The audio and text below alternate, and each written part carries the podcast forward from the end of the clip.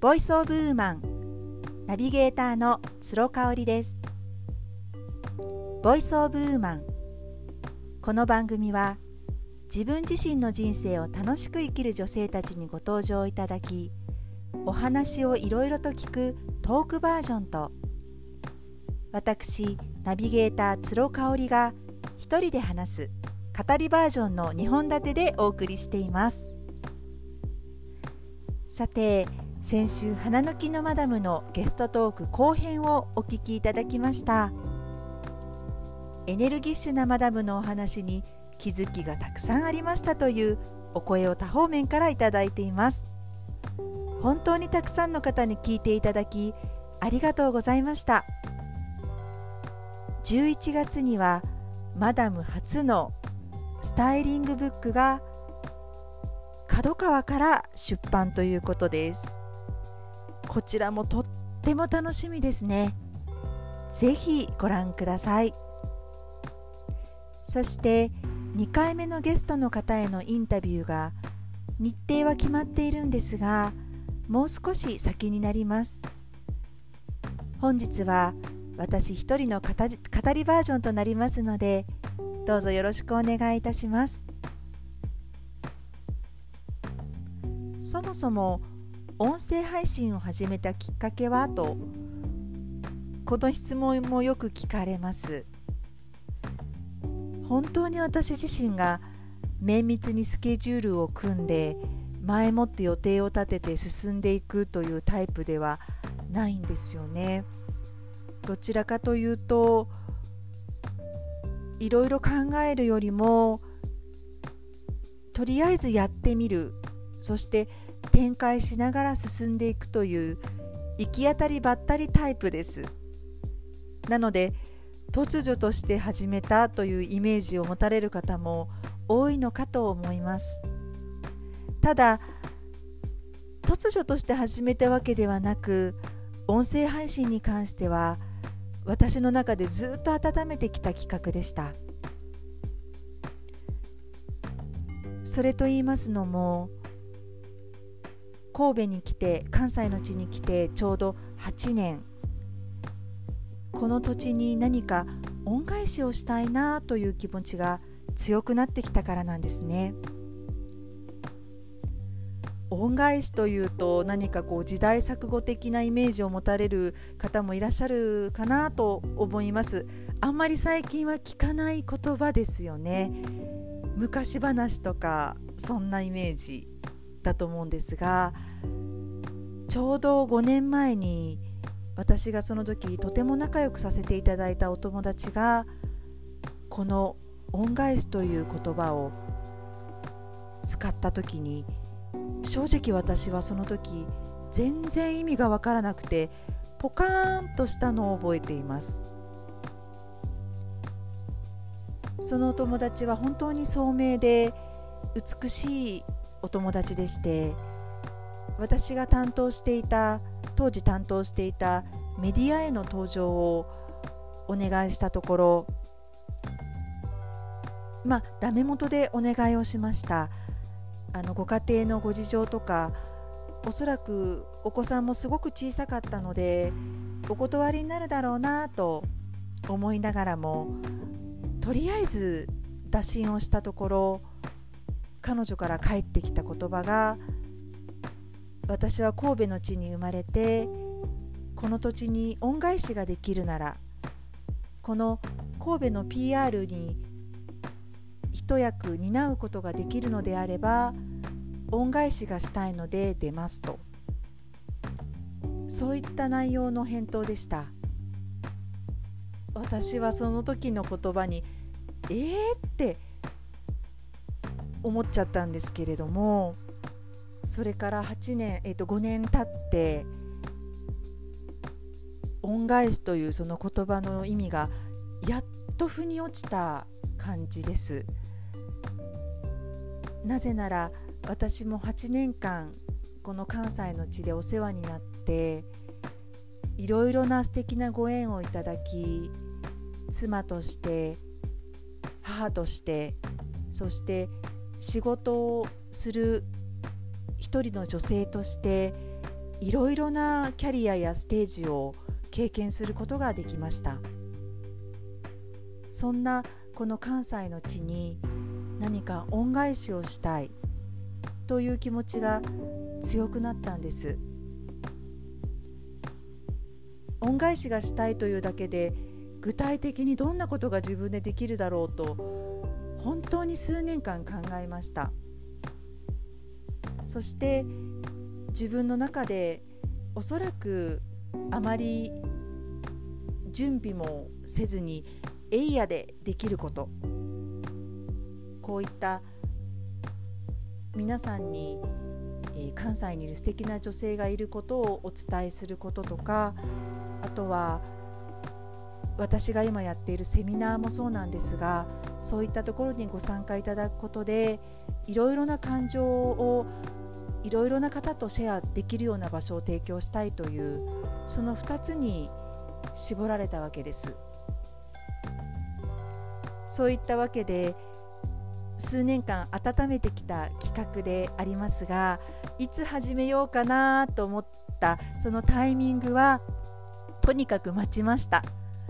やりたいと思う気持ちだけが先走っても準備ができていない場合はすぐに頓挫してしまったりとか、そういう経験今までありますので、とにかくベストなタイミングが来るのを待とうと思ってました。そしてゲストの方もおそらくベストなタイミングで出ていただける方がその都度その都度現れるのだろうなとワクワクしながら、いつもゲストの方に出演交渉をさせていただいています。本日は私一人の語りバージョンということで、インスタグラムの方で実はリスナーの方からのご質問を募りました。何件か回答をいただきました。質問の、内容をいただきまして、一番多かった今回はネガティブな感情に向き合うというこのことについて私なりの、見解をお話しできればと思います。見解というか私はこうしてるよというそういった、メソッドをお話ししたいと思っています。この ネガティブな気持ちということに関してご質問をいただいた方からその質問の詳細を聞いておりますので、ここで読まさせていただきます。他人を見て羨ましく嫉妬してしまったり、仕事がうまくいかなくて先行き不安になるなどネガティブな気持ちになる時があります。その時はその気持ちで頭の中がいっぱいいっぱいになってしまってすごくエネルギーを取られてしまいます。こうしたネガティブな感情とどのように付き合っているか教えてほしいです。気分転換にどこかに行くとか、淡々と日々を過ごすのか、ノートに書くとか、香織さんが工夫されていることがあれば教えてくださいという内容でした。他にも何人かの方から書き方や表現の仕方は違うんですが、同じようにSNS を見てちょっともやもやした気持ちになってしまうとか、隣の芝が青く見えてしまうこの感情どうしたらいいでしょうかといったような質問が何件か寄せられましたので、お答えしたいと思っています。もちろん私もネガティブな気持ちになる時ってあります。この方がおっしゃるようなエネルギーを取られてしまうって本当そうでして、心ここにあらずで常にそのことが頭の中を占めていて、どうやっても払拭できないという経験、私自身ももちろんあります。今はですね、対処法というかそうなった時の自分のケアの仕方を何個か用意しているので、持つことはありますが引きずることはなくなったと思っています。おそらく翌日にはすっきりできていて、また新たに感情が出てきたらその時はまた新しい方法で、試していくということなんですよね。ただ、私がしないようにしていることはしていることがありまして、それはそのネガティブな感情に無理やり蓋をしないということです。いっかとか、気分転換をして気を紛らわそうとか、そういったことはしていないです。そのネガティブな感情がどうして湧き上がってきたか、その相手の一言のどこに自分は傷ついたのか、はたまたされなかったことの何に対して怒りを覚えているか、そういった自分の感情の分析を怠らず、その都度その都度するようにしています。そんなめんどくさいことと私も最初は思っていたんですが、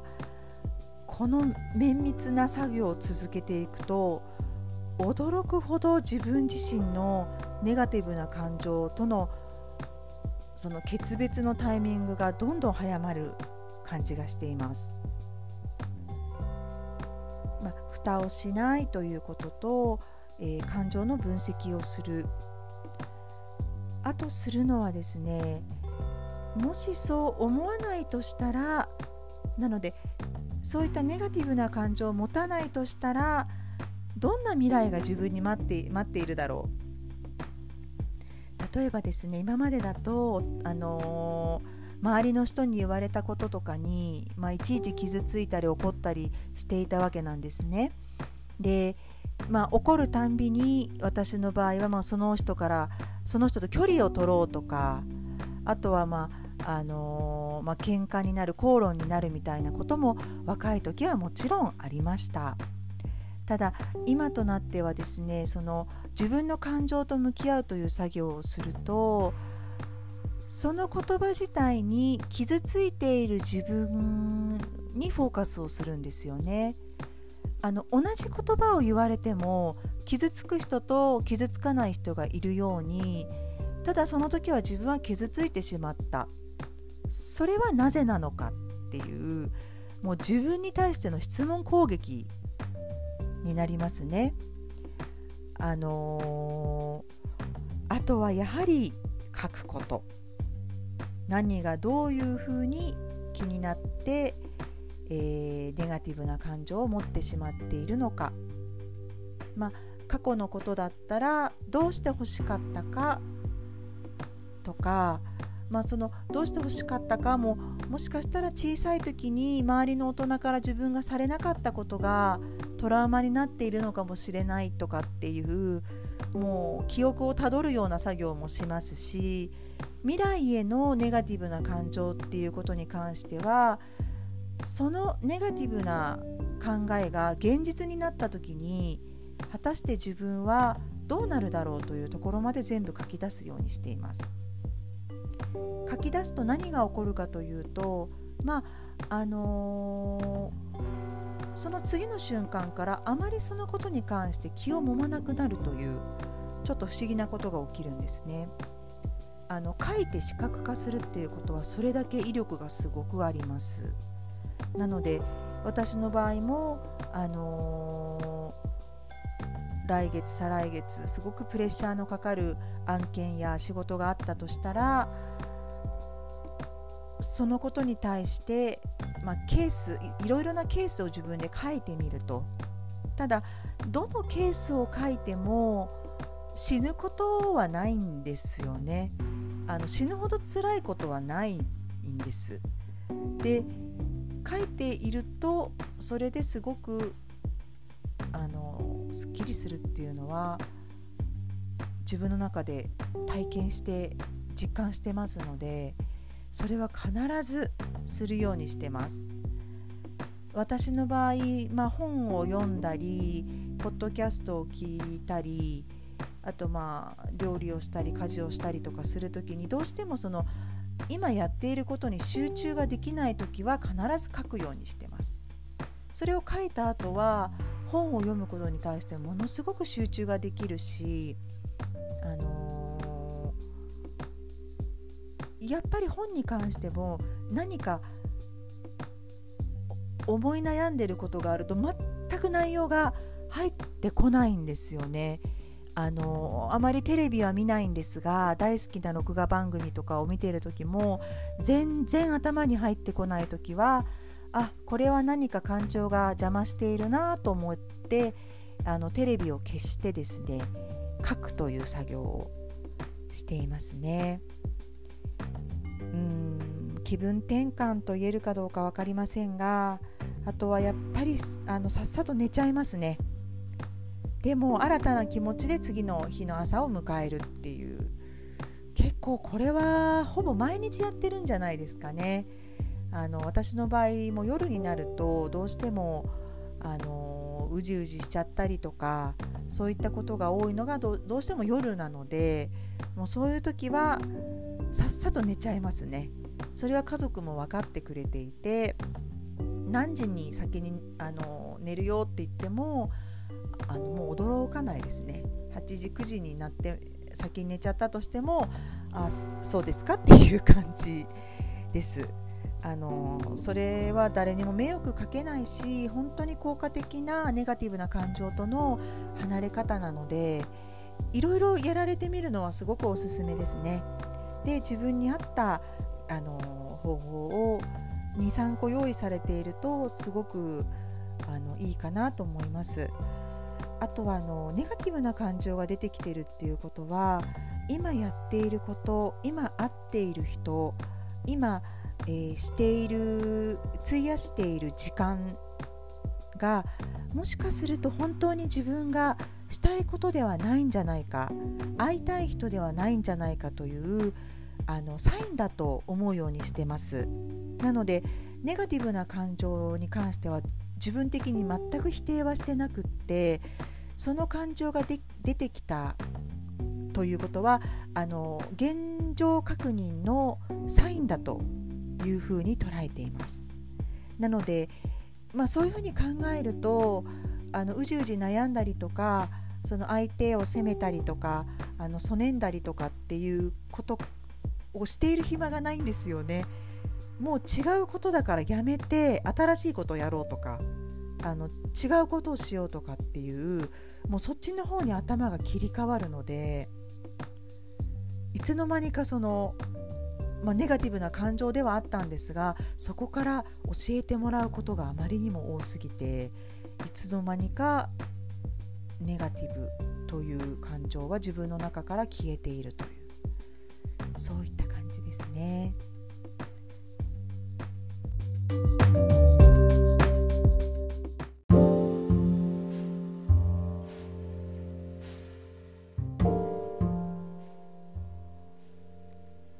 はい、いかがでしたでしょうか。今週のボイスオブウーマンは、私ナビゲーターつろかおりのリスナー様からの質問に答える会という一人語りのバージョンをお届けいたしました。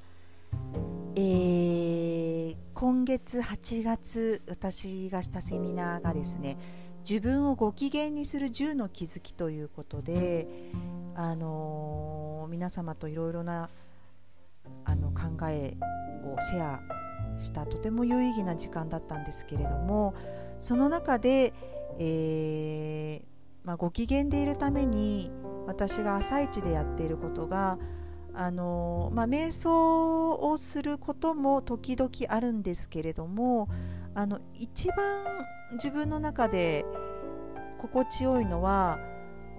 ホワイトノイズと言われる水のせせらぎの音ですね。ノイズをホワイトにする、そういった癒しの音楽というか音ですね。水のせせらぎを聞きながら、ストレッチをピラティスのストレッチをするっていうのが、本当に自分をご機嫌にして、いろいろな感情、これはネガティブもポジティブも関係なく、いろいろな感情からリリースをするような、そんなアクションになっています。これはもう習慣でして、このせせらぎの音を聞きながら、ピラティスをする日もあれば、ちょっと家が汚いな、床が汚れてるなと思ったら拭き掃除から始める時もあります。瞑想というとじーっと座って座禅を組んで目をつぶってというイメージがありますが、私もそれを2年ほど続けて、やっぱり自分には合わないなと思って、ある時スパッとやめたんですよね。で、その後は早朝のウォーキングを試したりとかいろいろしてます。で、今は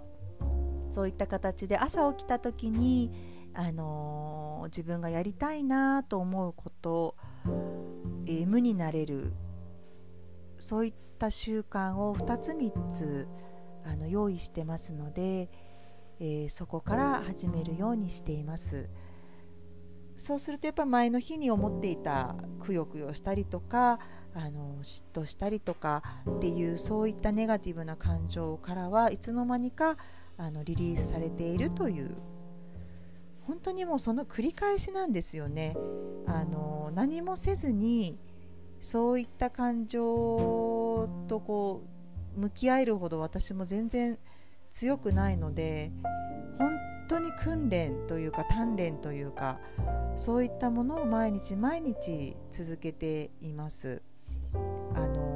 先ほど言ったその蓋をしないっていうその一瞬はすごく楽なんですけど、おそらくその蓋をすることによって全く解決されていない自分の感情の行き場所がですね、ある時あふれ出してくるっていうことが実際私もありました。なので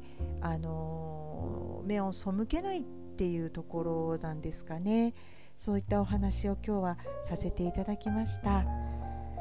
おかげさまで来月9月、6回あるセミナーは、ほぼ満席となっておりまして、今23日これ祝日なんですけれども、ハッピーなマインドでシェイプアップするセミナー、こちらだけ空席があと 1,2 名ご用意が可能です。こちらはいつものメンタルにプラスして私が今年に入ってからずっと実践している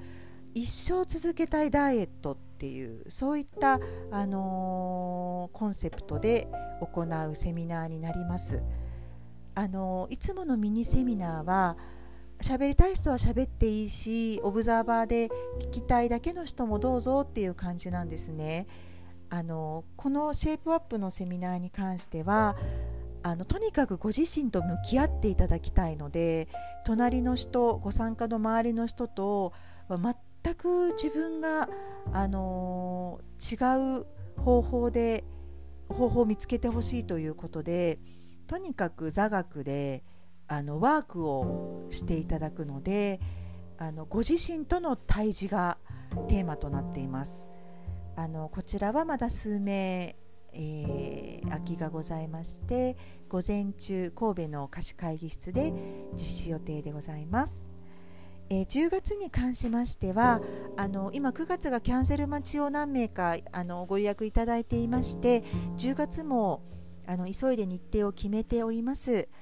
まず10月の9日が、ハッピーな人脈を作る10の気づきということで、これは前回セミナーにご参加いただいた方からのリクエストのお題となっています。人脈作りですね。ただハッピーでないと意味がないと思っていますので、そういったお話をさせていただきたいと。でこちらはですねリピーターの方でもうすでに埋まっておりまして、10月9日はすでにキャンセル待ちを頂戴する形となります。そして、10月11日に関しましてはライフワークを見つけようという10の気づきですね。ちょっとタイトル変わる可能性あるんですが、自分が本当に一生続けたいこと、仕事でもいいんですね、いいですし、人と比べているうちはですね、そういったことがなかなか見つけづらい、現代ですので、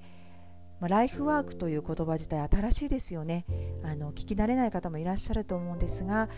一生続けたいことですね、そういったものを見つけるにはこういったヒントがありますよという、こちらの方もですね、もう数名すでにリピーターの方からご参加をいただいていまして、あと3名空きがございます。そして10月の17日が、7月ですね、7月に実施して大変好評でした時間術ですね。